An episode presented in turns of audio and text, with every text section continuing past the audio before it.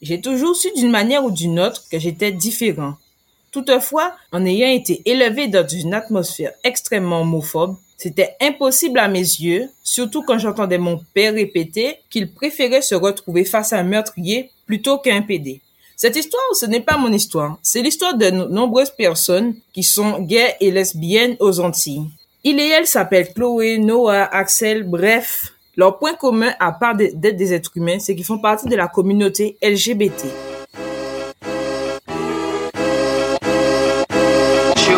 Bonjour à tous et bienvenue dans le podcast On parle là où ça fait mal. C'est le podcast qui te permet de parler des sujets tabous et peu compris de la société. C'est Myriam et comme vous l'aurez compris, on va parler de l'homosexualité aux Antilles. Car comme vous le savez, c'est un sujet qui est extrêmement sensible aux Antilles. Mais bon, pour en parler, moi je suis pas l'experte. Hein. C'est pour ça que je suis avec Kate. Salut. Salut, salut. C'est la créatrice du compte LGBT barre du bas FWI. Bon, de toute façon, tous les liens sont dans la description parce que voilà, mes descriptions sont moyennes moyennes. Pourquoi déjà tu as décidé de créer euh, le compte sur Instagram? Alors ça fait un moment hein, que cette idée-là me, me trottait dans la tête. Tu veux par rapport à l'histoire que j'ai eue, par rapport à ce que j'ai vécu, je, je trouvais qu'il manquait euh, de la représentativité au niveau de la communauté. Et euh, finalement, je me suis lancée au mois de mars. Ben, en quelques mois, la, la page euh, cumule à peu près plus de 2200 follow. Ah ouais Donc une grosse communauté de Martinique, de Guadeloupe. On a quelques personnes de la Guyane aussi et même de la Réunion. Donc euh, je trouvais que c'était important de, de donner de la visibilité à la communauté, de montrer qu'on existe et aussi de d'affirmer nos, nos combats aussi, d'affirmer nos combats, d'affirmer nos droits et surtout d'informer euh, à la fois les personnes de la communauté LGBT, mais aussi la communauté friendly qui nous suit aussi. C'est quoi justement la communauté friendly? Alors la communauté friendly, ce sont des gens qui généralement sont dans des schémas hétérosexuels et tout simplement qui décident euh, de soutenir la communauté euh, LGBT, de soutenir le combat aussi. Euh, ce sont des personnes euh, qui, qui n'acceptent pas la discrimination, qui n'acceptent pas euh, les propos euh, discriminants qui sont portés envers la communauté. Et du coup, ce sont des personnes tout simplement qui soutiennent le combat de cette communauté-là. Okay. Mais qui ne sont même pas concernés réellement eux-mêmes dans leur sexualité. voilà. Ok, donc c'est comme, tu vois, euh, par exemple, en général, le racisme, ça concerne les noirs, et là, un blanc se dit, bon, tu vois, ça, c'est quelque chose qui me plaît pas, l'histoire de racisme, donc il va se battre contre ça, mais pourtant, il n'est pas concerné. C'est juste que ça le dérange, en gros. Tout à fait, voilà. Et, okay. et, euh, et la communauté friendly, du coup, euh, à la fois fréquente la communauté LGBT, donc connaît très bien cette communauté. Elle est aussi intégrée dans les événements, euh, dans des événements familiaux, des événements euh, euh, entre amis. Ce sont des personnes qui n'hésitent absolument pas à fréquenter euh, aussi les espaces, euh, les espaces communautaires. Donc, ce sont en fait tout simplement des, des, personnes hétérosexuelles qui sont très à l'aise avec leur sexualité et finalement très à l'aise aussi avec la communauté LGBT. C'est LGBTQIA+, hein, j'intègre bien entendu. Euh... Parce qu'il y a beaucoup, beaucoup euh, maintenant euh, de plus en plus de, de choses qu'on découvre et en fait plutôt qu'on met les mots dessus parce que ça existait déjà, mais là on met les mots dessus. Okay. Exactement. Voilà, c'est juste le fait de de, de mettre des mots sur euh, sur euh, voilà sur des des, des sexualités ou des identités de genre euh, différentes. Mais c'est juste le fait de, de mettre des mots sur quelque chose qui finalement euh, a toujours existé. Toi, tu fais partie de la communauté LGBT, mais comment t'as découvert que t'étais lesbienne puisque tu t'es pas levé matin en mode ouais c'est cool c'est tendance je vais rentrer dans ça c'est bien il y a pas de problème dans la vie je rentre let's go. Comment t'as découvert ça? Alors euh, ce qu'il faut déjà savoir c'est qu'on ne choisit pas d'être homosexuel. On ne choisit pas d'être gay on ne choisit pas d'être lesbienne. Le seul choix qu'on qu fait c'est le choix de l'assumer tout simplement euh, j'ai toujours su au plus profond de moi qu'il y avait quelque chose, mais je ne savais pas mettre les mots sur ce que je ressentais. Euh, tout simplement parce que dans mon enfance, je n'avais pas cette représentativité-là.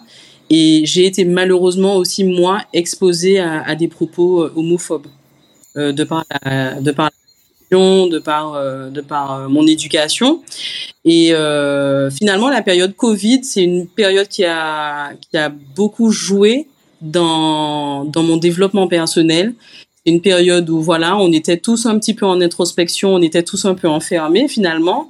Euh, et ça a été vraiment un moment euh, décisif où j'ai pu euh, mettre des mots sur ce que je ressentais et assumer d'une certaine façon aussi mon orientation sexuelle. Ce qu'il faut aussi savoir, c'est que les personnes qui décident d'assumer au grand jour leur orientation sexuelle, ce sont des personnes qui ont une force, qui ont une énergie. Je pense que les gens ne se rendent pas compte de ce que ça implique. Et, euh, et quand j'entends des personnes dire oui, mais c'est une tendance, ou oui, c'est à la mode, non, en fait, je pense que les, gens ne se rendent pas compte euh, du travail d'introspection que ça demande et, de la force de caractère qu'il faut pour assumer son orientation sexuelle dans nos communautés mhm. antillaises, en fait. Ça, ça demande beaucoup d'énergie, ça demande une puissance que, que, que les gens ne, ne peuvent pas euh, tourner euh, à la dérision ou voilà ou simplement parler de tendance ça c'est c'est pas possible j'ai l'impression que les gens ils disent ça que c'est une tendance entre guillemets parce que il y a de plus en plus de gens justement qui euh, s'assument en tant que homosexuel enfin en tant que membre de la communauté LGBTQIA+. Ouh, voilà, QIA+. plus. Ouh, OK. Mais euh, j'ai plus l'impression que les gens ils pensent ça comme ça alors que comme tu dis c'est c'est vraiment quelque chose de difficile parce que toutes les difficultés que, surtout dans nos sociétés antillaises, sont jeunes derrière, ta famille peut te renier, tes amis, et même en fait dans ton travail, euh, ben, tu peux avoir de la discrimination en fait. Euh, peu importe ce que tu vas faire, on va toujours ramener ça sur ton orientation sexuelle alors que ça ben, strictement aucun rapport. Quoi. Je pense que les gens ils, ils comprennent pas assez pourquoi est-ce que vraiment euh, il y a cette montée entre guillemets de, de ben, le fait de juste d'assumer en fait. T'es qui? Euh, Alors c'est-à-dire que aujourd'hui le combat pour pour le l'application des lois de contre la discrimination de la communauté LGBT et finalement la création de lois protégeant aussi la, la communauté. En fait, tout, ça est quand même assez récent. Et euh, ce qui est important, c'est que le combat, il, il ne il a commencé très tôt hein, finalement. Il a commencé euh, euh, quasiment au niveau des ben, autour des années 80. Euh, la France a commencé à bouger sur le sujet euh, euh, de la communauté LGBT et du coup des formes de discrimination que subissait la communauté LGBT à partir de 1982. La France a décriminalisé l'homosexualité ah en 1982. Le mariage pour tous, euh, il a 10 ans. 2010 ou 2013, euh, le, que le mariage pour tous a été voté. Donc finalement, c'est un combat qui a été mené euh, depuis fort longtemps par les associations et les choses commencent à bouger réellement depuis une dizaine d'années. L'accès à, la PMA pour les, femmes lesbiennes, pour les femmes seules aussi, ça c'est un combat qui est, très récent aussi. Donc ce qu'il faut savoir, c'est que il y a un combat aujourd'hui des associations, des personnes qui, qui apporte cette visibilité-là, qui montre, en fait, qui donne cette visibilité-là à la communauté. Et finalement, il y a un combat aussi au niveau des associations qui est fait tout simplement pour que, que la communauté puisse euh, avoir les mêmes droits que, que les autres, en fait. Et est-ce que justement, il n'y aurait pas un combat au niveau de l'État? Parce que j'ai entendu pas mal de, surtout euh, les premiers jours de l'adoption du mariage homosexuel, beaucoup d'élus, beaucoup de maires en Guadeloupe étaient là en mode, ah, euh, moi, jamais je refuse de, de fait, jamais je vais célébrer un mariage gay, je refuse ça. Est-ce qu'il y aurait pas un, un, petit peu cette mentalité à changer ça, à changer, mais plutôt au niveau des institutions pour que ça change peut-être au niveau de, de la société? Alors, ce qu'il faut, ce qu'il faut aussi euh, savoir, hein, c'est que il y a des propos effectivement homophobes qui ont été tenus euh, durant cette période, qui jusqu'à maintenant sont tenus et encore assumés par certains, pour ne pas citer Monsieur Bruno Nestor Azeo. Euh, un, zéro, c'est cité. qui a quand même dit en 2013 qu'il s'agissait d'une cassure morale irré irrémédiable. Euh, dix ans après, est-ce qu'on est-ce qu'on parle de cassure morale? Euh, Non, en fait, ce sont tout simplement des personnes qui s'aiment et qui décident euh, qui qui décident en fait de, de valider leur union, tout simplement. Il, il s'agit finalement que d'amour.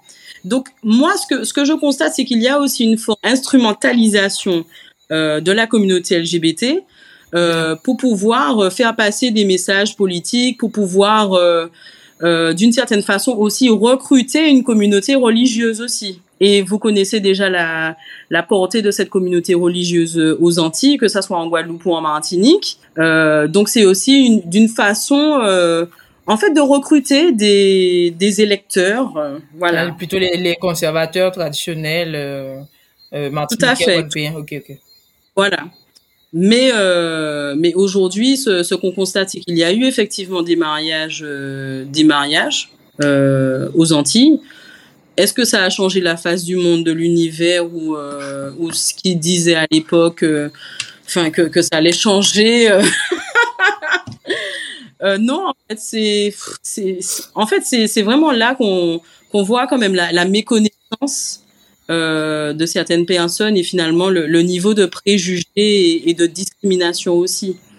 Donc dix ans après, euh, quand on fait le bilan et on, on revoit euh, des propos, les propos tenus par ces personnes-là, mais on se dit quand même euh, ils étaient vraiment dans l'excès et déjà même à l'époque ils, portaient euh, des, des, propos vraiment inacceptables. D'ailleurs des propos qui seraient aujourd'hui euh, condamnés. Même pour un élu de la République, c'est-à-dire maire ou député de ça.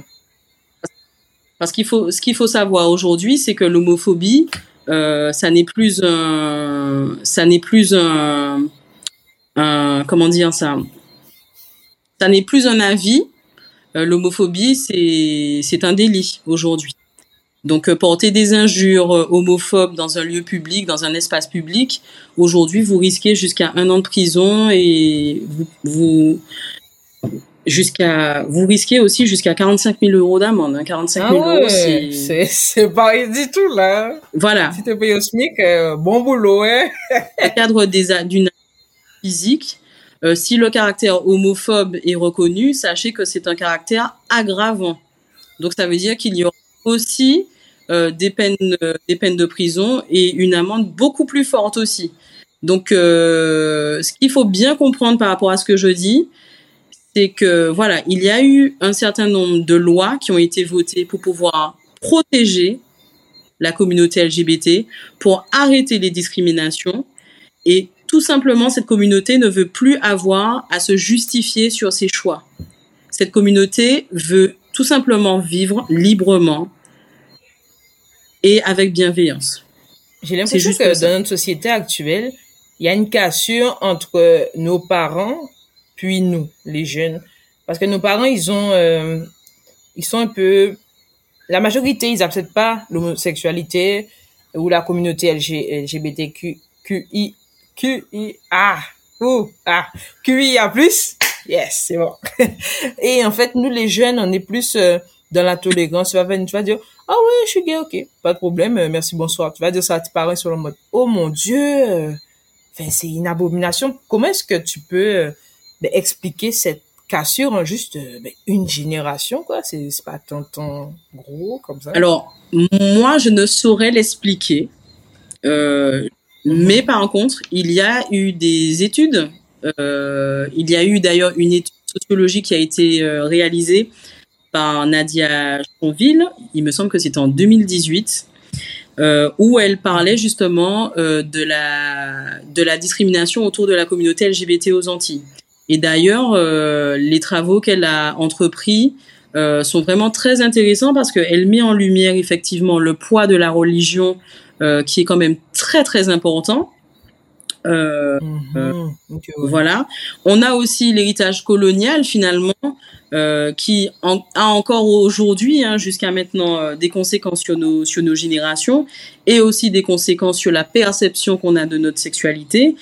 Et euh, d'ailleurs, son étude est assez complète parce qu'elle parle de loi anti-sodomie à l'époque, elle parle de, de discrimination. Enfin, il y a eu quand même euh, énormément de torture et euh, énormément de violence autour de, de, cette communauté. Et finalement, euh, cette violence, elle a été amenée à la fois par, euh, par le système colonial et aussi par, par l'Occident d'une certaine façon. Donc euh, aujourd'hui, il y a cette cassure entre la génération de nos parents et la nôtre, tout simplement parce qu'on a accès à l'information on a accès au monde aujourd'hui et on a finalement une ouverture d'esprit que, que les générations d'avant n'ont pas pu avoir.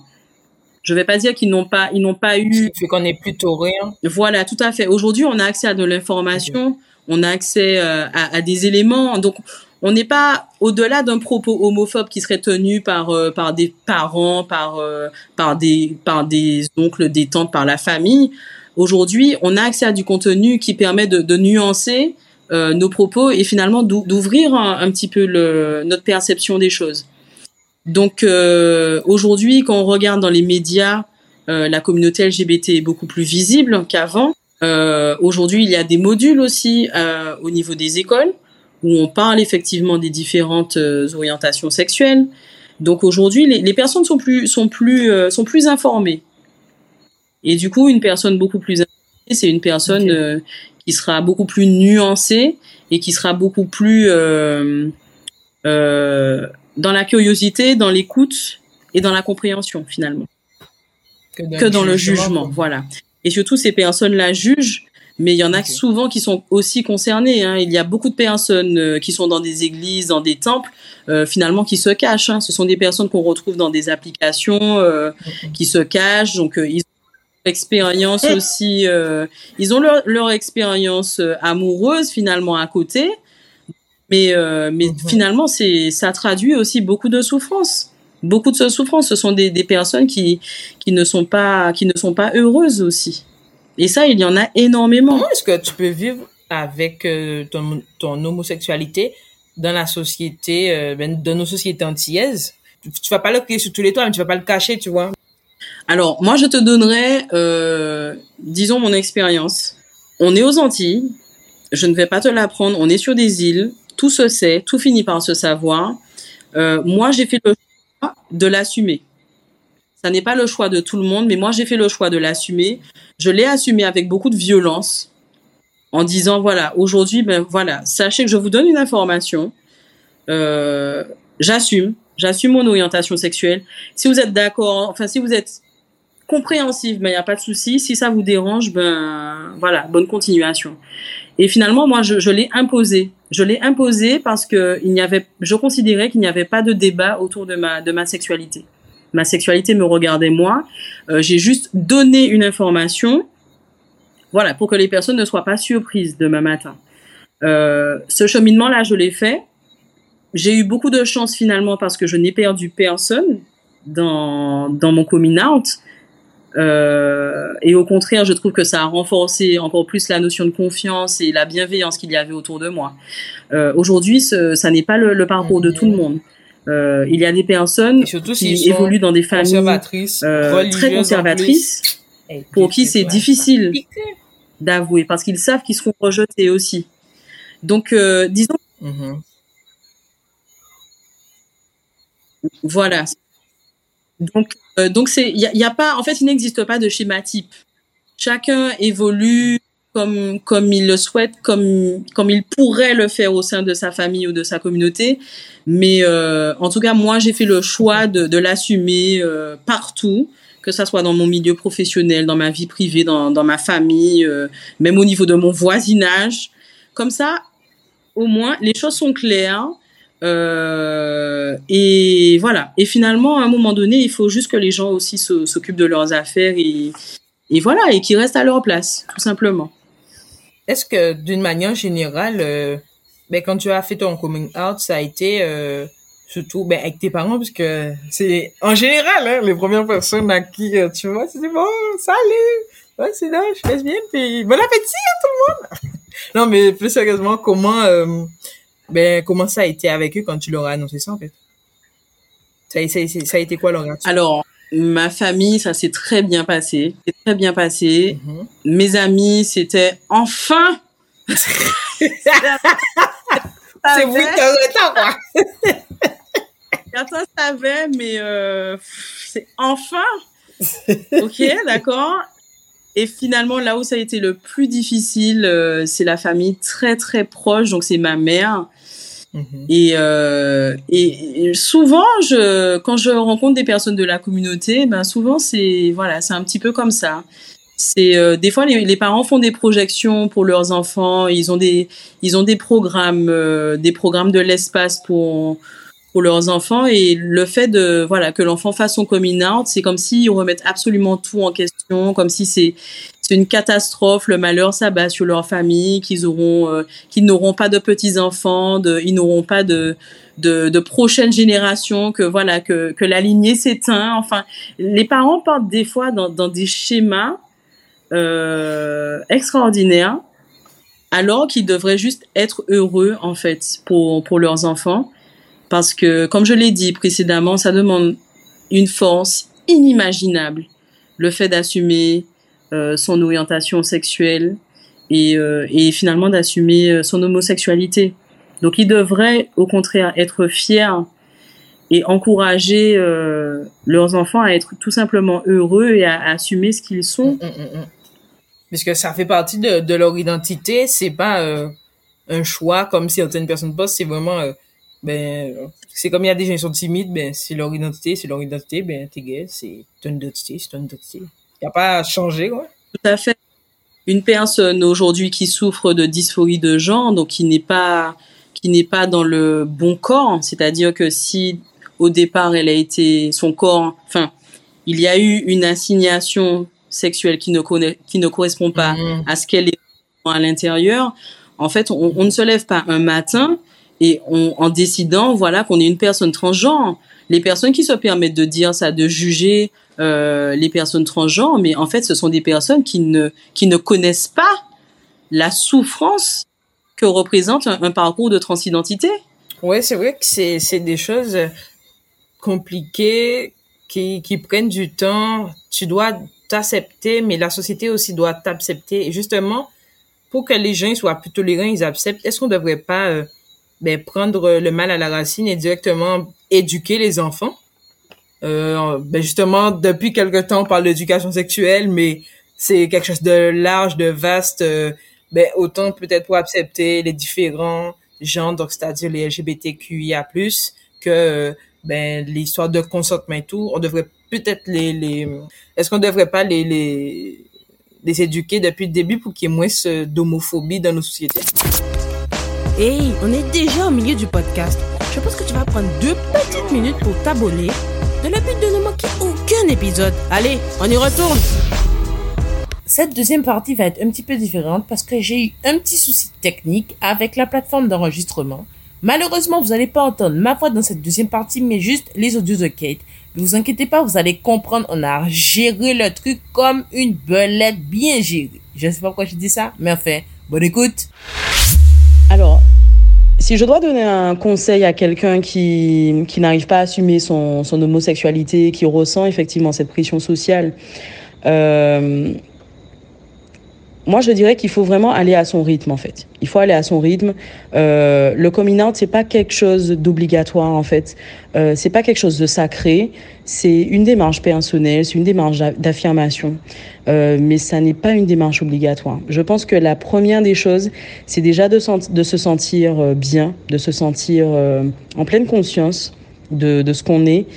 Et euh, moi, s'il y a quelque chose qui m'a beaucoup aidé, c'est de fréquenter la, la communauté aussi, à travers des associations, à travers des bars, à travers des événements, euh, des, des événements friendly. Ça permet de se, de se connecter finalement avec des gens qui nous ressemblent aussi. Des gens qui ne seront pas dans le jugement, des personnes qui ont eu des parcours de vie difficiles aussi, hein, qui ont connu des fois des choses horribles. Et, mais ce sont des, des personnes qui sont fortes aussi. Qui sont, ce sont des personnes qui sont bienveillantes et, euh, et euh, moi, c'est quelque chose qui m'a beaucoup aidé dans mon acceptation et dans ma vie, tout simplement, dans ma vie d'aujourd'hui. euh, la communauté LGBTQIA+, c'est une communauté euh, que je trouve absolument merveilleuse aussi. Donc, euh, si vraiment j'ai un conseil à donner, c'est voilà, d'aller à son rythme, euh, de rencontrer des personnes de la communauté, d'échanger avec des personnes bienveillantes et surtout de ne pas se mettre une pression. De ne pas se mettre une pression. On a tous euh, des schémas familiaux différents, on a tous des problématiques différentes aussi. Euh, des fois, je peux comprendre que ça soit compliqué de faire son coming out, que ça soit compliqué de, de l'assumer, d'assumer son homosexualité. Mais par rapport à l'expérience que j'ai eue il y a tellement mieux en fait. Il y a, il y a tellement de, de positifs qui arrivent quand on, quand on accepte euh, son homosexualité et quand on l'affirme que vraiment, enfin, si je devais euh, réécrire mon histoire, euh, c'est quelque chose que, que je ferais encore plus vite et encore plus fort parce qu'il y a ça, la difficulté amène aussi du positif. Et il y a aussi quelque chose d'important à dire, c'est que le fait de faire son coming out, c'est une période qui est difficile, c'est un moment qui est difficile. At attention, hein, je précise que ça n'est pas euh, quelque chose d'obligatoire, euh, mais je considère quand même que le coming out permet de, faire le tri d'une certaine façon, de voir quelles sont les quelles sont les personnes qui sont là réellement pour vous, quelles sont les personnes euh, qui vont vous accepter en fait tel que vous êtes. Et c'est très important, je trouve. C'est important parce que ce le fait de faire un coming out, euh, il y a forcément des conséquences. La plupart du temps, il y a toujours des conséquences. Mais finalement, ces conséquences, euh, je considère que ça reste, quelque chose de, positif. Ça permet de faire le tri, ça permet de, repartir sur une bonne base et ça permet aussi de, de voir le vrai visage des gens aussi. Et ça, je peux vous dire que voilà, quand ça arrive, des fois, on a, on a quand même de sacrées surprises. Et il y a aussi quelque chose d'important à dire, c'est que le fait de faire son coming out, euh, c'est une période qui est difficile, c'est un moment qui est difficile. At attention, hein, je précise que ça n'est pas euh, quelque chose d'obligatoire, euh, mais je considère quand même que le coming out permet de, faire le tri d'une certaine façon, de voir quelles sont les quelles sont les personnes qui sont là réellement pour vous, quelles sont les personnes qui vont vous accepter en fait tel que vous êtes. Et c'est très important, je trouve. C'est important parce que ce... le fait de faire un coming out, euh, il y a forcément des conséquences. La plupart du temps, il y a toujours des conséquences. Mais finalement, ces conséquences, euh, je considère que ça reste, quelque chose de, de, positif. Ça permet de faire le tri, ça permet de, de, de, repartir sur une bonne base et ça permet aussi de, de voir le vrai visage des gens aussi. Et ça, je peux vous dire que voilà, quand ça arrive, des fois, on a, on a quand même de sacrées surprises. Alors, est-ce que j'ai déjà subi de l'homophobie dans ma vie? Mais je subis de l'homophobie tous les jours. je subis absolument de l'homophobie tous les jours parce que, disons que il y a une forme d'homophobie un peu passive qui existe. Euh, des fois, les gens, ils essayent d'être bienveillants ou ils essayent d'être curieux, mais en fait, ils ne se rendent pas compte qu'ils tiennent des propos homophobes. Euh, moi, il y a, en tant que lesbienne, il y a un sujet qui revient souvent, euh, c'est le positionnement des hommes dans ma vie. Souvent, j'entends, comme toutes les lesbiennes du monde, tu n'as pas, tu n'es pas tombé sur le bon, tu n'as pas rencontré le bon gars.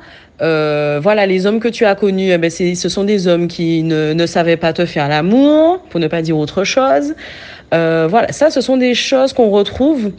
Et euh, c'est toujours une forme, euh, à la fois une espèce de misogynie, euh, mais en même temps une hyper sexualisation du sujet de l'homosexualité.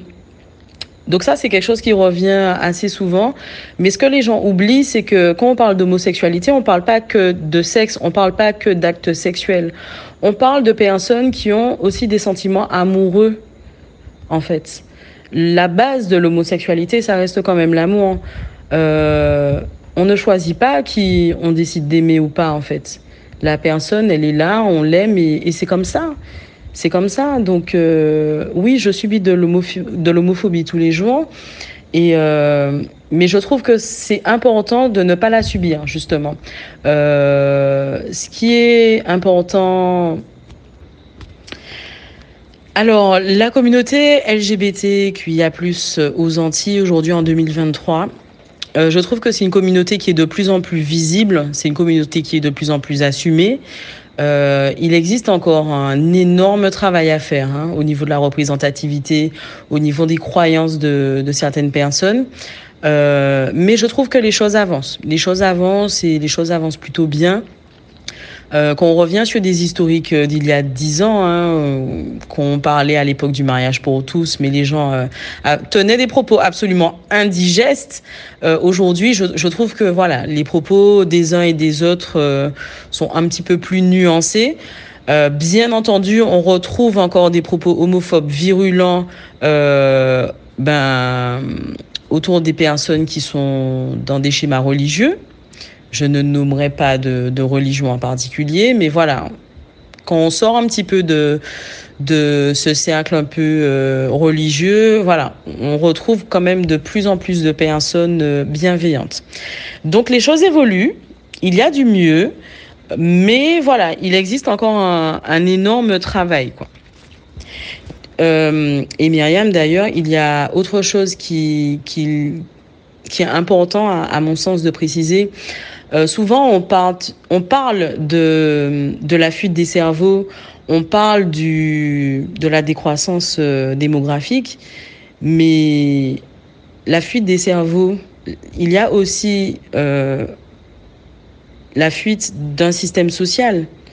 Il y a aussi la suite par rapport à, à une société homophobe. Il y a beaucoup de personnes de la communauté qui sont parties durant les dernières années, qui partent encore aujourd'hui parce que ce sont des personnes qui, qui ne peuvent pas assumer ce qu'ils sont dans leur territoire. Et ça, c'est extrêmement grave en fait. C'est extrêmement grave. Et surtout ça n'est pas, ça n'est pas parce que ce sont des personnes homosexuelles que ce sont, ce sont des personnes qui n'auront pas de vie de famille, euh, qui n'auront pas d'enfants. À un moment donné, il faut, faut que les gens aussi ils évoluent sur ce sujet-là, parce que les personnes homosexuelles, euh, voilà, ils ont des familles, ils ont des projets, euh, et voilà, ils font aussi des enfants. ça, c'est important de le préciser. Donc aujourd'hui, quand on parle de la fuite des cerveaux et quand on parle de la décroissance euh, démographique de la Martinique, eh ben, il faut bien prendre en compte aussi que ce, ce fonctionnement hétéronormé et cette discrimination liée aux personnes homosexuelles, eh ben, ça a aussi occasionné énormément de départs et des départs massifs, des départs massifs, pardon. Il y a aujourd'hui des personnes que je retrouve au sein de la communauté qui reviennent, euh, qui reviennent, qui reviennent dans leurs îles. Ils, voient les choses évoluer un petit peu à distance et ils décident de revenir euh, au pays pour contribuer aussi, pour mettre un peu leur, pied à, l'édifice. Donc il y en a qui reviennent, mais malheureusement, la, plupart du temps, ils, ils ne reviennent pas ils ne reviennent pas. Et ça, c'est aussi une réalité euh, qu'il faut, qu'il faut, qu'il faut assimiler et qu'il faut aussi en fait, il faut en avoir conscience.